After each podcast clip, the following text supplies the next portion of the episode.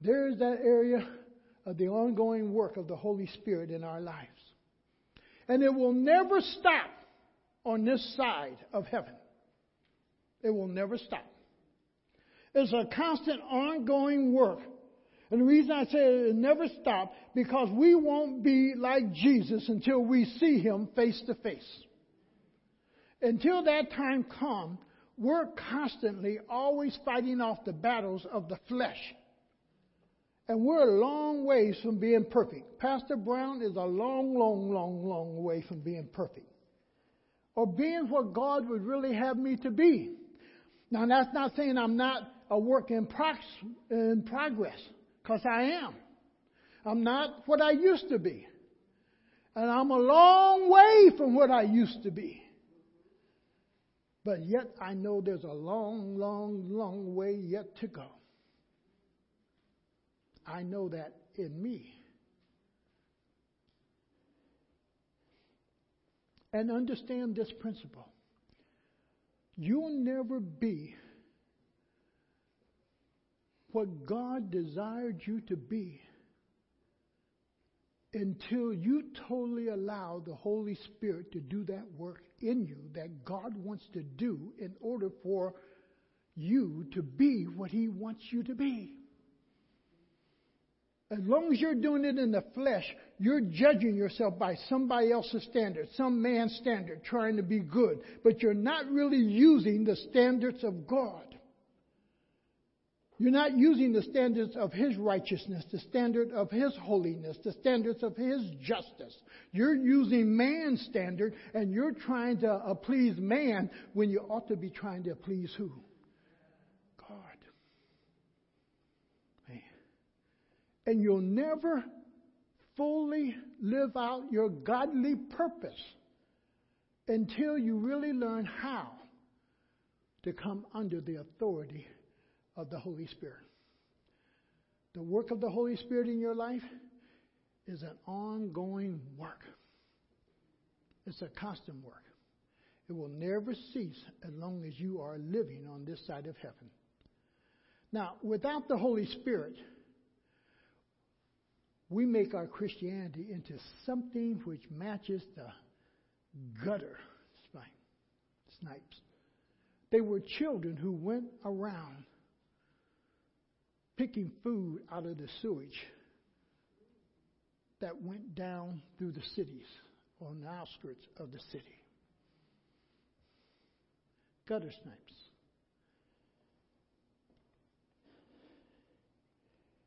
And as Christians, sometimes we carry this mentality of unbelieving rather than believers. And we look more like an unbelieving culture that has picked its manners and its morals out of the sewer rather than out of the Word of God.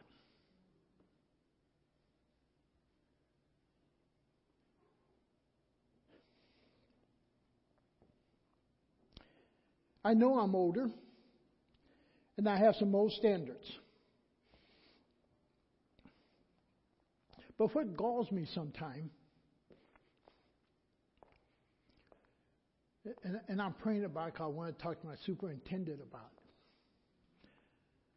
We can be sitting in the sanctuary at our district meetings. And most of our young African American pastors will come in with their caps on backwards or their caps on front, and they sit there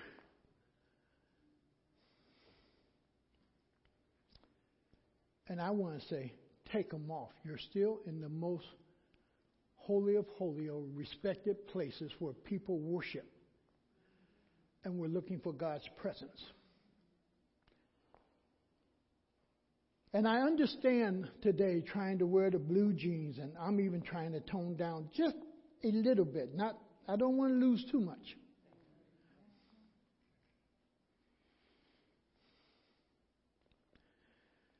But the whole process, we can tone down so far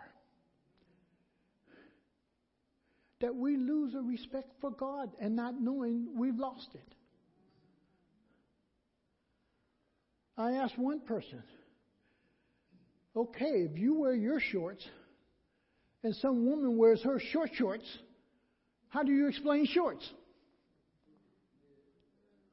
Which one's wrong? But if you can wear your shorts, what's wrong with a woman wearing her short shorts?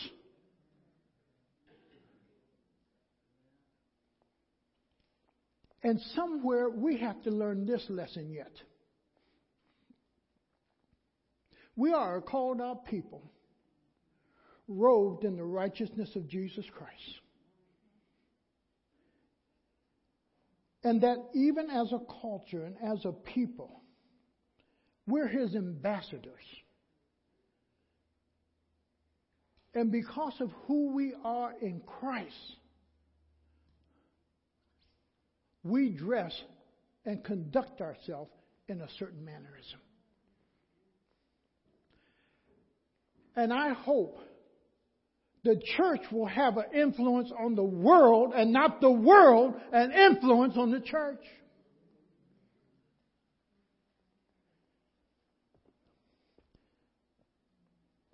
And what we're seeing is so much of the world having an influence.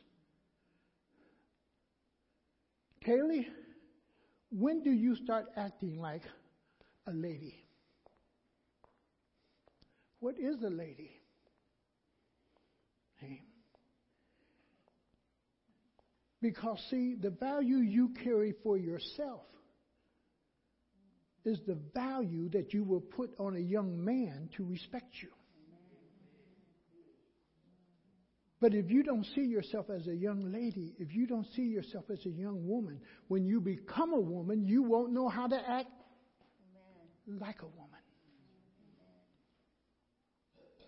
It's a learning process that we learn. That when you step out in public, we can say, there's a gracious young lady. Not fully grown yet, but we see the lady more than we see who? The kid.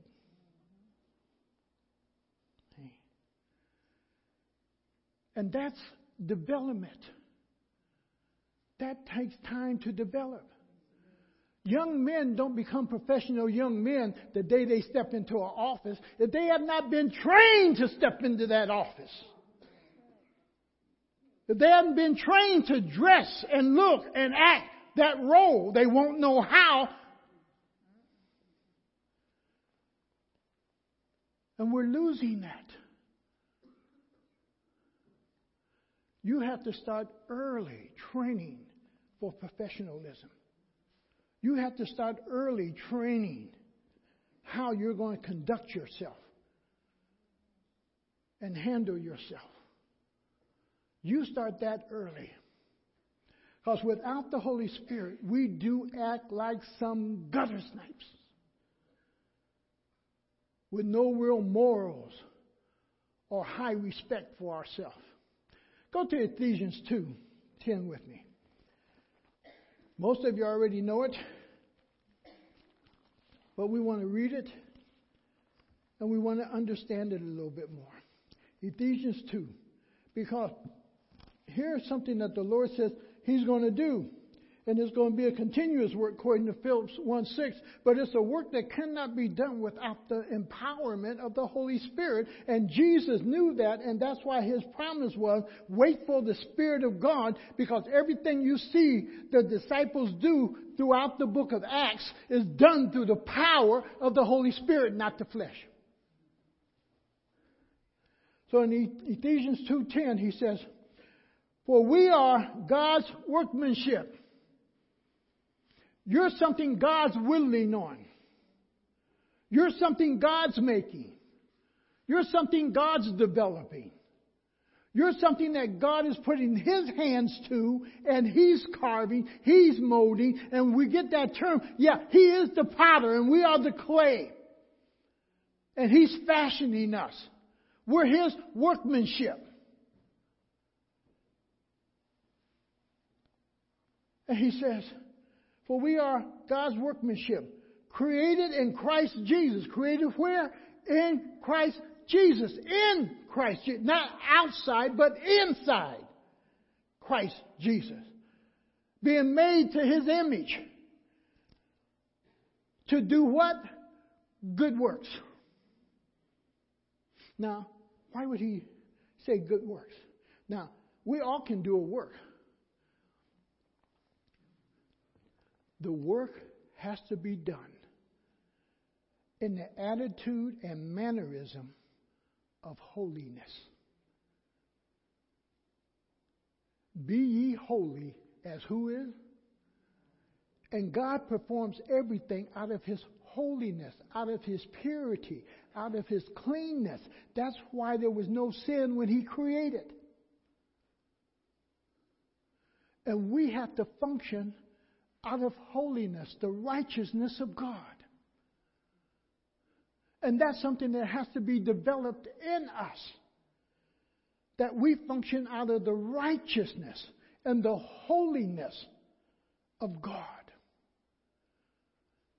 And the Holy Spirit has to teach us how to function that way because we know how to function like awesome. We know how to function out of the flesh. We know how to tell you off with every foul word.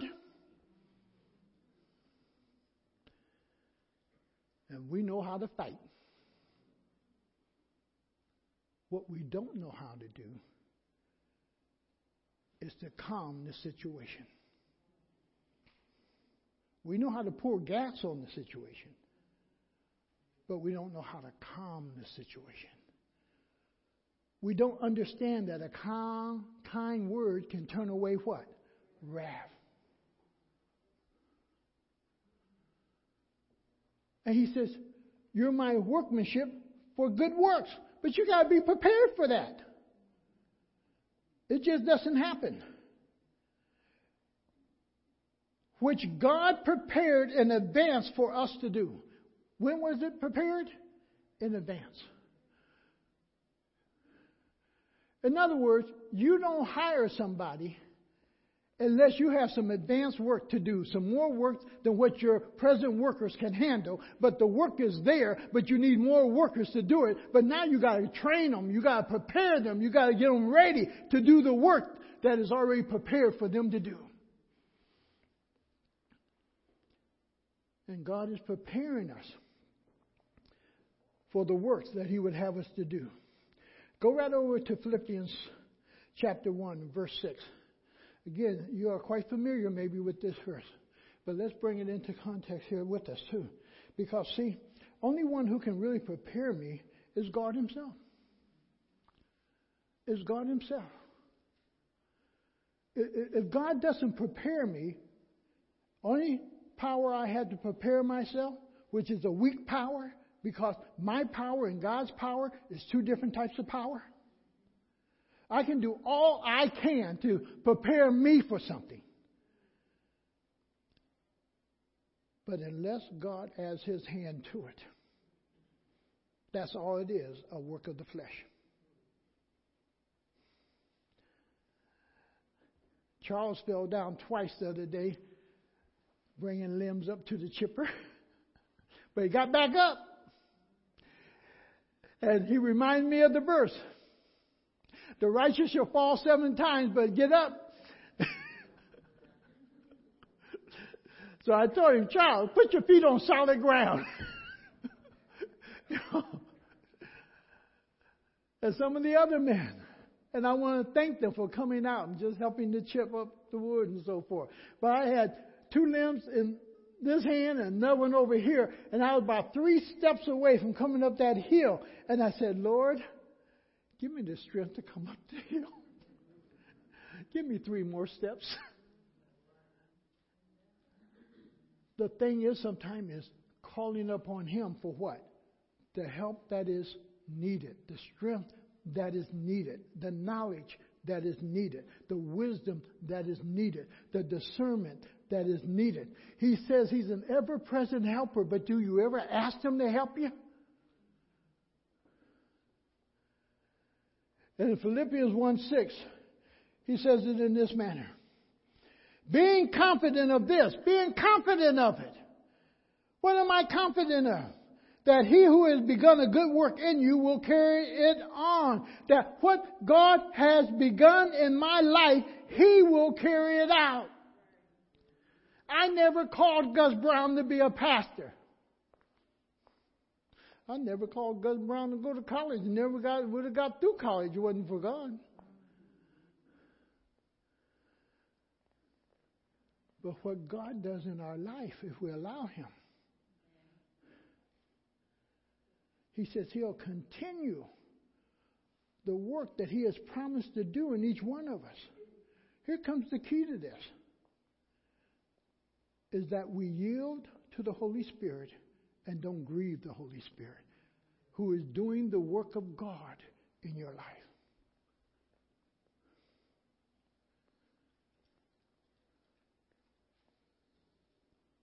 We don't talk enough about the Holy Spirit. He's not the main character, Jesus is. But remember something everything Jesus did, he did it through the power of the Holy Spirit because he laid his godly powers what? To the side. And who he asked us to depend upon, he depended upon. The Holy Spirit to do the work through him. And he says, Boy, being confident. How many of you are confident that God will give you the strength, give you the life, give you the knowledge, give you what you needed, need of to perform his task? Most of the time we're asking God, Lord, help me do this. And there's nothing wrong with that. But he says a lot of times you don't receive because you're asking only to do what? Heap it upon who? Yourself. You're not asking it for the purpose of furthering his kingdom. You're not asking it in order to help you be a good worker in his kingdom. You're not asking him for the purpose that you can be a mighty servant in his kingdom. You're asking it for only one main reason to enjoy your life a little better. Catch that? That he who began a good work in you will carry it on to completion until the day of Christ.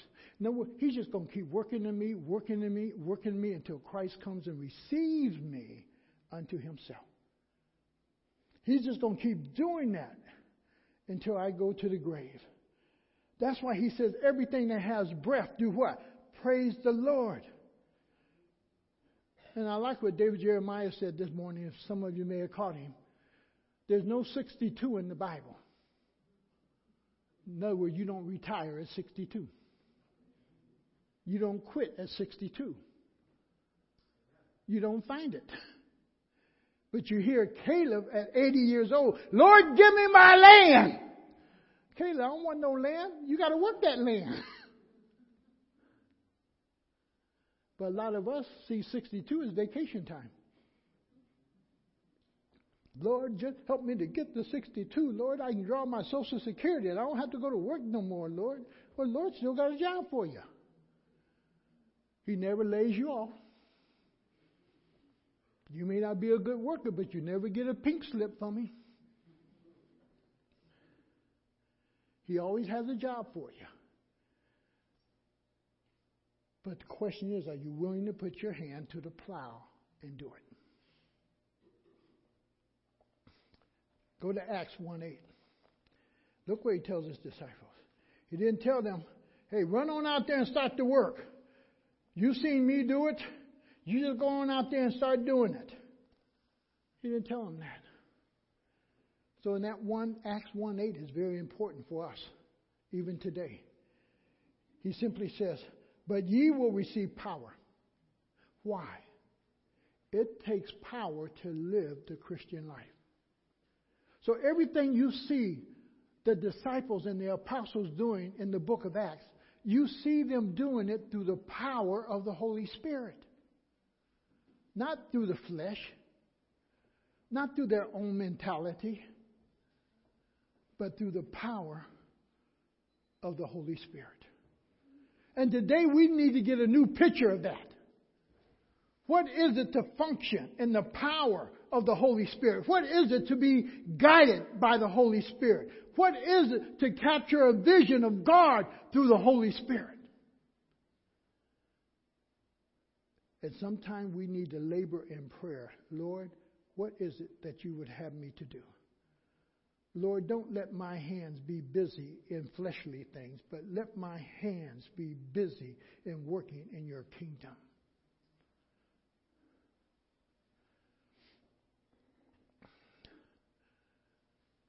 Boy, that thing really messed up. But let's go to 1 Corinthians 11 because the real issue is this here. Will God Himself reveal it to us? And, and, and the other day, boy, I was asking myself this question Are my goals higher than just a fleshly realm? And if my goals are higher than a fleshly realm, will the Holy Spirit take control of this body in order to use it to achieve those goals? See, the Holy Spirit commits us to higher goals than just our own. He commits us to something far beyond what we can even envision. But then it comes to that place of surrendering to Him that He might use us to achieve those because they're not achievable in the flesh.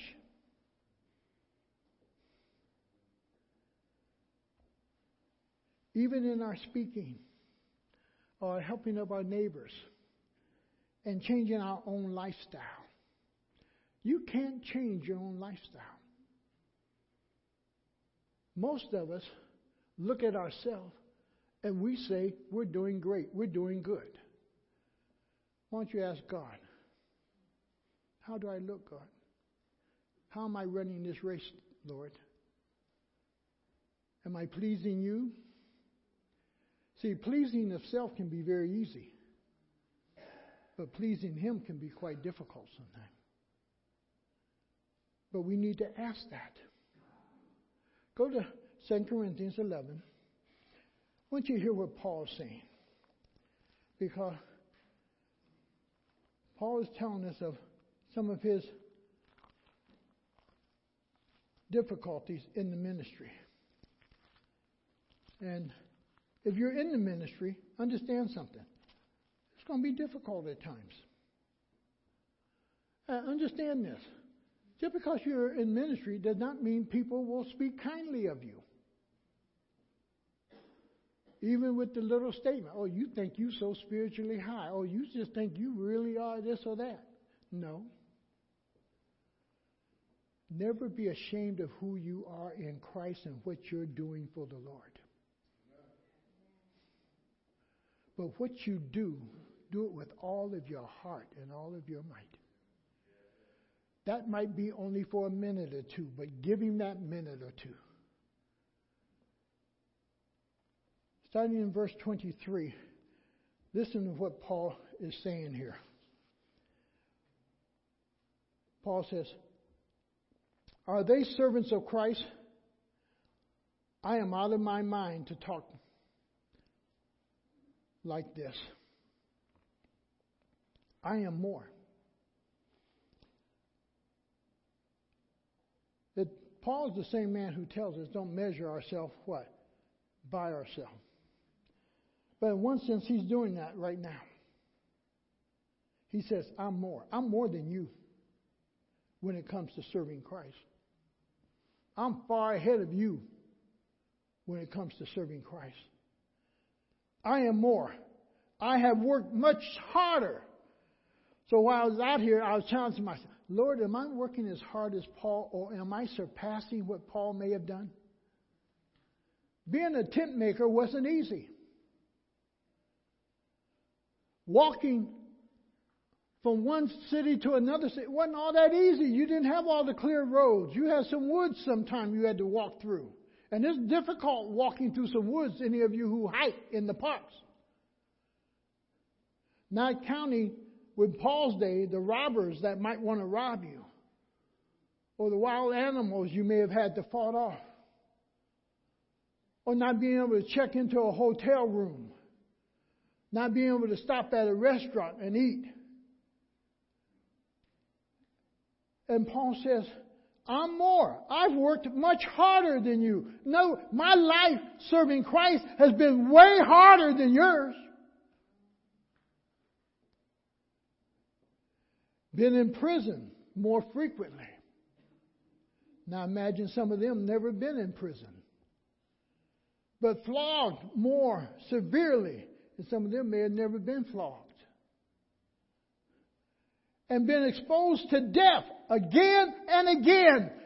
What Paul said, putting my life in danger for Christ again and again and again. How many of you have put your life in danger for Christ? Even on the job, put yourself in danger for Christ.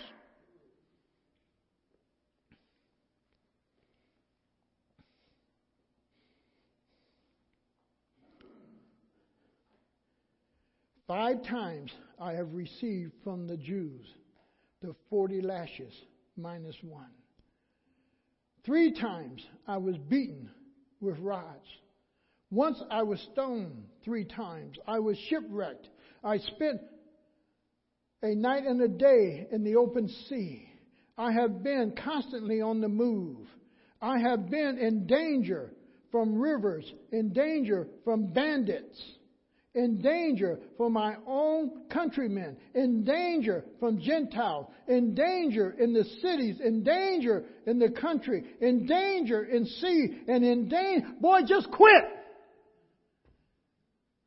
If it's that much danger, quit. If it's that much hardship, quit. But what was in Paul that wouldn't allow him to quit? The Holy Spirit. What you're reading here is not the determination of the flesh, but the empowerment of the Holy Spirit in the life of a person. It's the empowerment of the Holy Spirit into the life of a person that wouldn't allow him to quit. In the flesh, any natural man would have ran away. In the flesh, the natural man would say, It's not worth this. In the flesh, being in danger, one time said, I don't do this no more. And what empowered Paul was the person of the Holy Spirit dwelling within. This is not determination of the flesh. It is the empowerment of the Holy Spirit. 27. I have labored and toiled and have often gone without sleep. I have known hunger and thirst and have often gone without food. I have been cold and naked. Besides everything else, I face daily the pressures of my concerns for all who? The churches. What is your main concern? Lord, keep my house. Lord, keep the gas on. Lord, don't turn off the electric. Lord, put some food in the refrigerator. And look what Paul says My concern is for the churches, my concern is for the kingdom of God. You see the radical difference? You see why Paul starts off? It's going to seem like I'm talking out of my mind. It seems like I'm talking crazy. Because when you become radical for Jesus in your home or in your life, people think you lost it. And people will very quickly tell you, you ain't got to be at church all the time. But look what's happening to church. Because the people who say they love Jesus won't even come.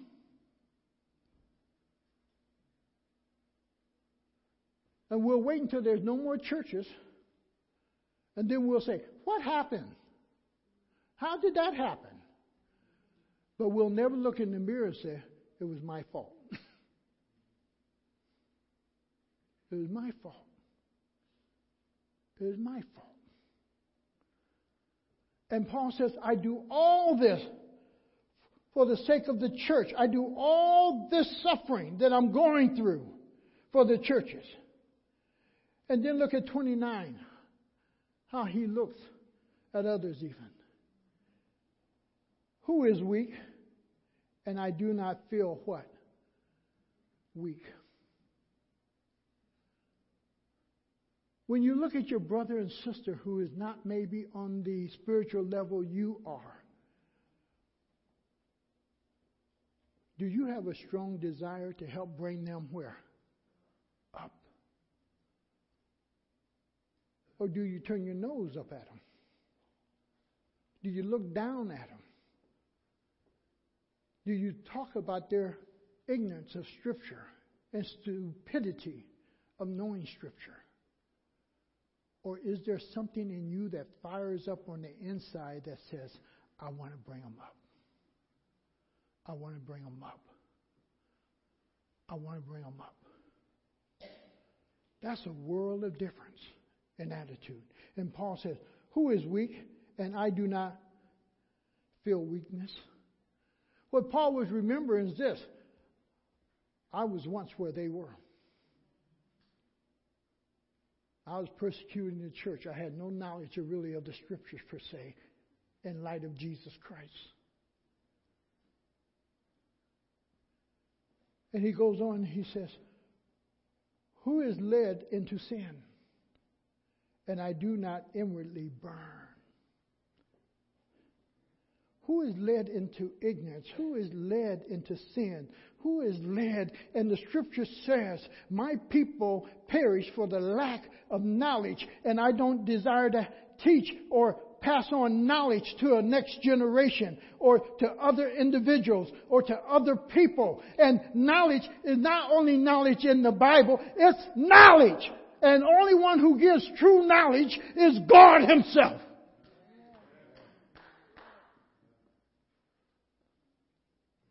Real knowledge does not come from the educators. The educators were educated by someone to pass on these truths.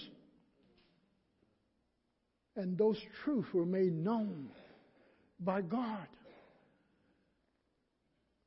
And when you go back into Scripture, you understand when God brought Israel out of Egypt, they didn't know how to work with metal. But guess what God did? He taught a couple of them how to work with metal. And they taught others. And he and you'll see in the account of Genesis of him bringing the people out, he taught Israel how to work with other things other than just straws and brick.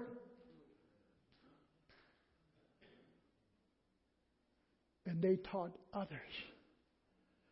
And God will teach you something that you can teach to others. Run over to Matthew with me. Look what he says here. And this is only done by, again, by the Holy Spirit, Matthew 22. Because you can't do it in and of yourself. And we wonder sometimes, why is it that this world in such a shape that it's in? You can't do one of these without the other. They function together. They're almost like a teeter totter. If a teeter totter is going to work right, you need what? Someone where at? On the other side. Or you're over there by yourself with all your leg power, you're doing what? Pushing yourself up, trying to get up, but you'll never get as high as if somebody else was on the other side. And because somebody else is on the other side, guess what you do? You lift each other up. That doesn't say you don't have valleys in life, but other people help pick you up then. And when they go in their valley, guess what? Somebody helps pick them up. And when you put these two things together, then you're really carrying out God's will. On their own, You can go back into James, and James says, Boy, oh yeah, I'll pray for you, but you do nothing else. You can say to some man, I love you, and you say that to God who you don't even see.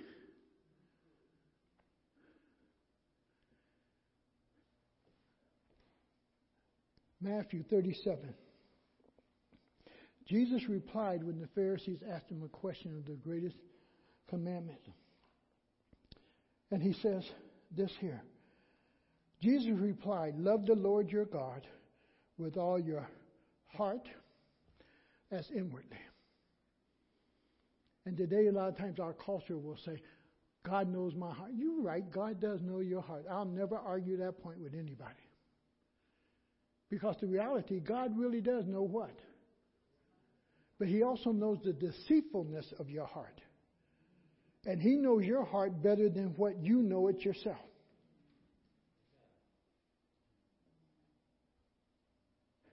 But He says to love the Lord God with all your heart. Make Him the center of your life.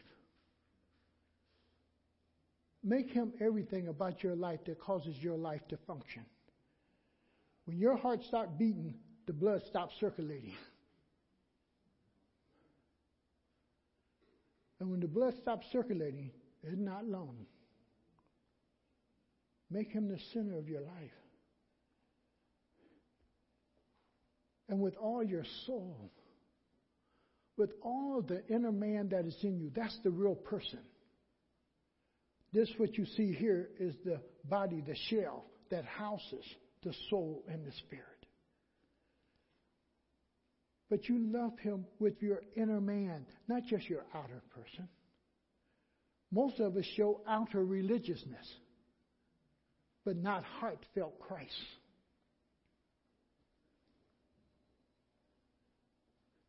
I went alongside my wife this morning, alongside the bed, and I just sat there for a moment. And I said, You know something? I'll never hurt that which is like a well that I come back to to drink from.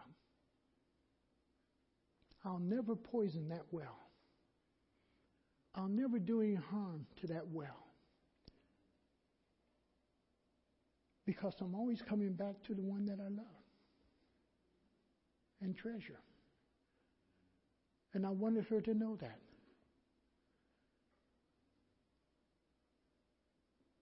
I'll never do you any harm. And sometimes we need, as men, we need to remind our wives of that. That we'll never do them any harm. Because they see a lot of things on news too. They see how men, other men treat some of their wives. They understand what a battered shelter is for. But we need to encourage them. That'll never happen to you. That'll never happen to you. And he says the second part. This is the first and greatest. No, I'm sorry. He says then with all your mind. Heart, soul, and with all your mind. How do you love God with a mind that has not been prepared to love Him? You have to prepare your mind to love God as the way God wants you to love Him. One thing about a husband and wife, we teach each other how we want to be loved and cared for. We teach each other that over the years. And God, through His Word, teaches us how He expects us to love Him. Second part is the part we don't take too seriously. And the second is like it love your neighbor as your what? Do you want to live in a nice home? Why don't you help your neighbor do that? You want to drive a nice car? Why don't you help your neighbor do that? You want to have money in your pocket? Why don't you help your neighbor do that? You want to know how to read? Why don't you help your neighbor do that? You want to be able to do math? Why don't you help your neighbor do that? You want to know how to spell? Why don't you help your neighbor do that? Whatever you want for you, why don't you help your neighbor gain it also? And that's all he is saying. What you desire for yourself, help somebody else to gain it.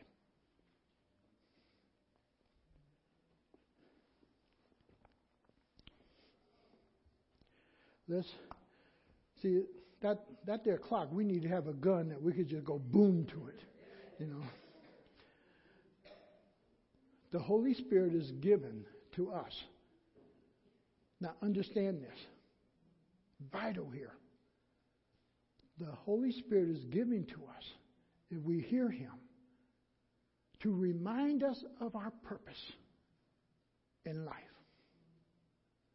He reminds us of our purpose in life to serve and love God and my neighbor. That's my purpose in life. Now, we cannot tell all the works of the person of the Holy Spirit, all the works He's going to do in your life. We can't tell that, but I'm going to give you a little checklist. And um, ask yourself if this is happening in your life. He will teach us the important knowledge of Jesus being Savior. Not just that, oh, I can say Jesus is my Savior. Why is it important that Jesus is my Savior? Why is that so important for me to understand that and grasp that? Because if I really see Him as Savior, I'll see Him as Lord. But just because he gives me eternal life, that don't mean I have to make him Lord. That don't mean he, he becomes this in my life or that in my life. But when I really understand him as Savior and the price he paid to save me, it changes me. There's no work that is too much for his glory. There's no suffering more than what he suffered on that cross for my salvation when I really understand Jesus as my Savior, it changes my mentality and my actions. And it's only by the Holy Spirit opening up the scriptures to you will you really catch and understand it. Second one, he will lead us through the knowledge of God's Word. The natural man can never understand God's Word. I don't care how much he reads it, it's all foolishness to him. It is like a big myth, it is like a big lie. That's why a lot of Christians today don't believe in the miracles. Because that's not what man does. It may not be what man does, but it certainly is what God does. but the Holy Spirit. He is the one then who teaches you the scriptures, not man, because scripture says that God will, there's come that time in which God will not allow any man to teach other men, but he would teach them. And when you open up that word in your devotion, and when you spend time with God, and that's what Melvin's trying to get you to see in Sunday school a lot of times, in that time, that quiet time, when you will spend time with God, you will get used to hearing God talk to you. You'll get used to the Holy Spirit saying, Stop! Think about this. Look at what is really being said and you'll be spellbound right there.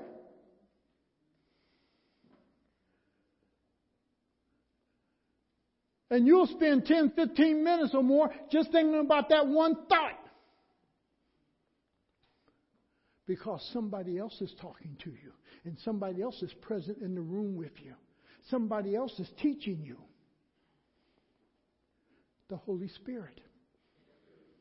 And you become aware of that. He will lead us through the knowledge of God's Word. And He takes me one lesson at a time. He's going to take you into what it is to be a godly woman. What is it to be a godly man? What is it to be a godly wife? What is it to be a godly husband? What is it to be a godly father? What is it to be a dad? He had to teach me how to be a dad with my kids.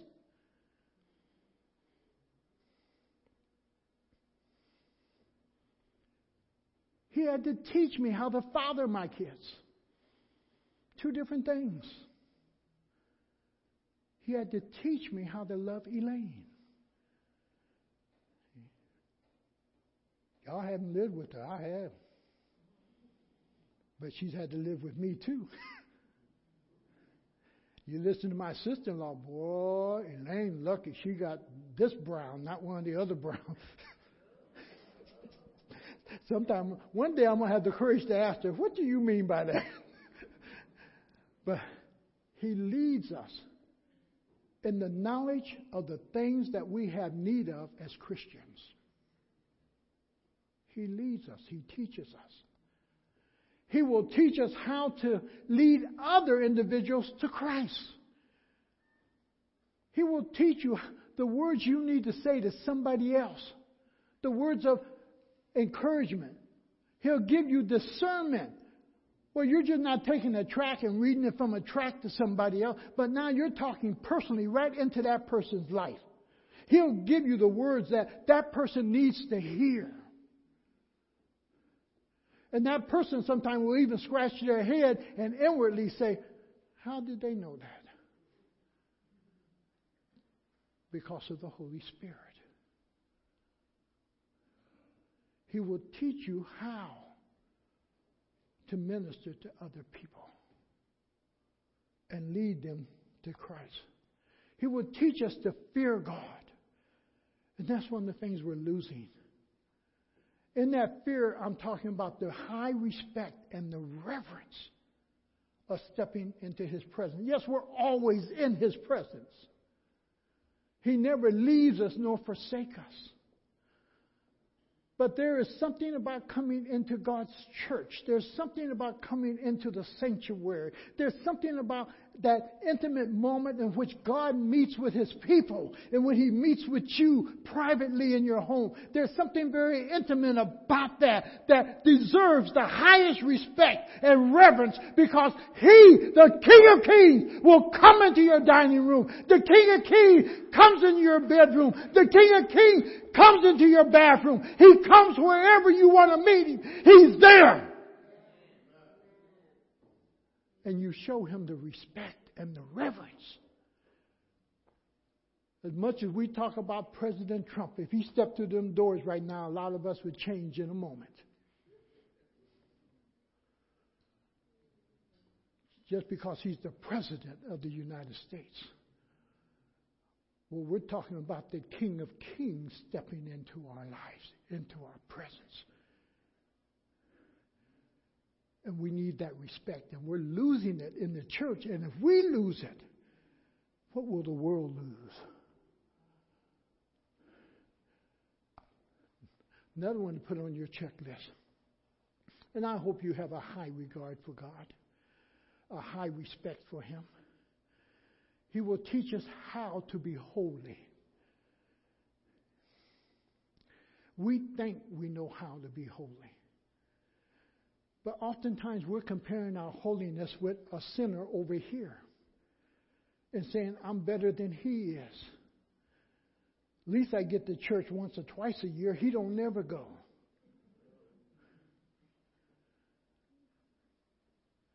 But I'm learning how to be holy. Why? That I function out of holiness. The compassion I show comes forth out of holiness. The kindness I render to another person comes out of holiness. The love I show to another person comes out of holiness. For God functions out of His holiness, out of His perfectness.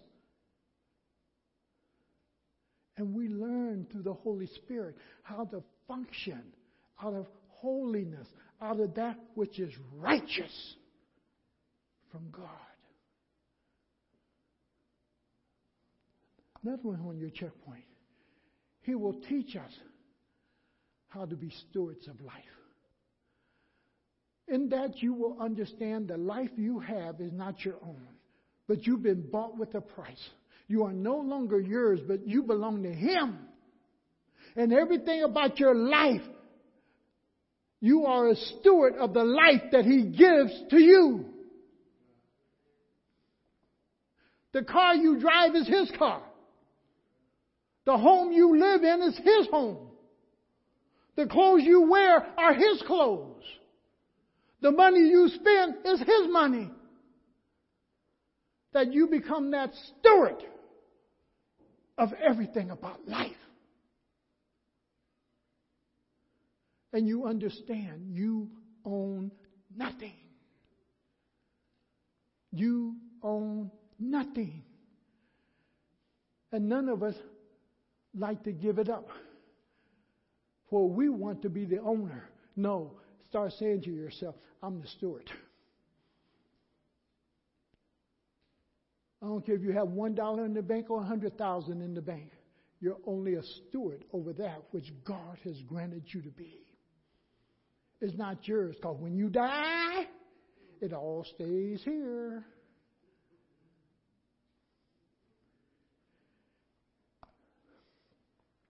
He will teach us about dedication to excellence. Why? In Mark 7:37 says something about Jesus. He doeth all things well. What do you mean by all things well? God did all things well by his godly ability. Only thing God is asking you, and that's the thing about the parable of the talents He's only expecting you to do the best you can do that which He has given to you. But you do your best. And you do it well to your ability. And if you do that, God heightens your ability. And you move up there, He heightens your ability. He keeps making you where you can do better and better and better and better and you do all things well. I'm trying to rush with that clock. I know some of y'all want to go home. Y'all saying that long-winded pastor, I tell you. Boy. But he wants you to do all things well. And he will teach you how to worship. How to worship. True worship doesn't start out here. True worship starts in here. Where you are worshiping him in here not out here. Out here is the religious form of worship. In here is the true worship that takes place. I don't need all of you to worship Him. I can do that at home in my basement with my own tears and worshiping Him and praising Him. Last four things and we're out of here. Feelings. Four ways we respond to the world, and oftentimes we respond with our feelings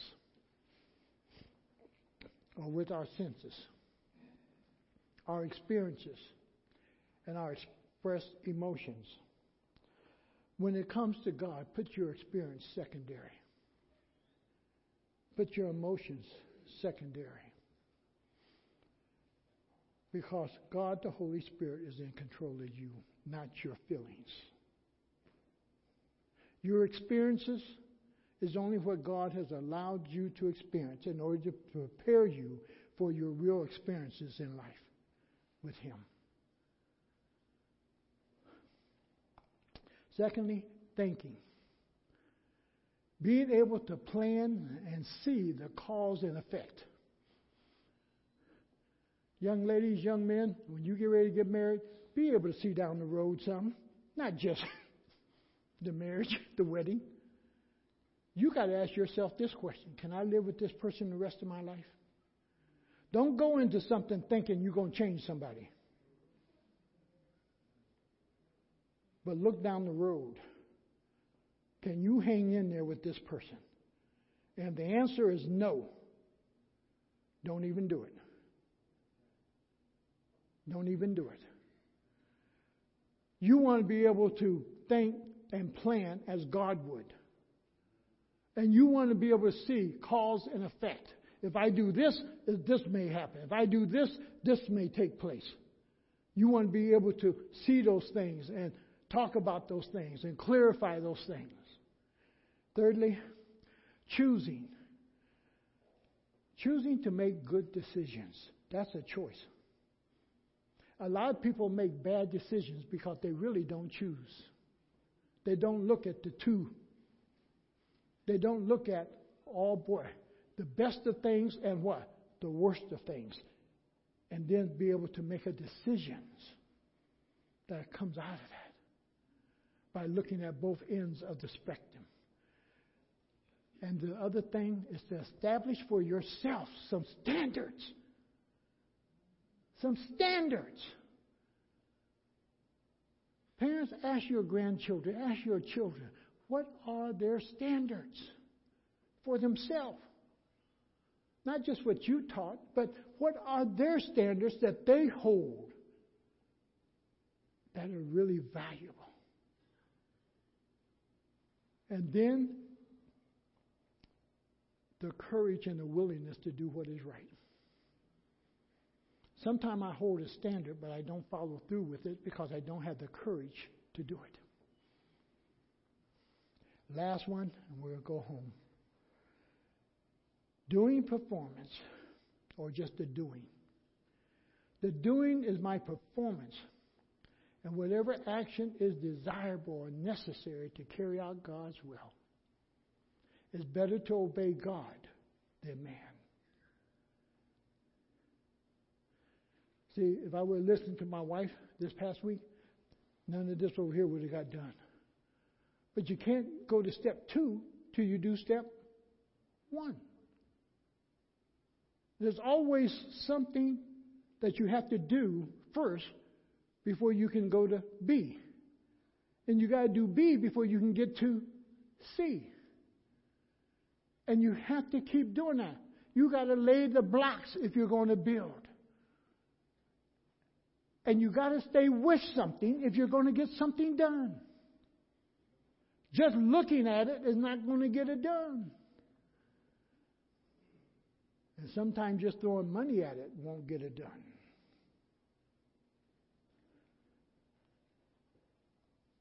But those four things is how we respond to the world. Why? The world expects you to quit.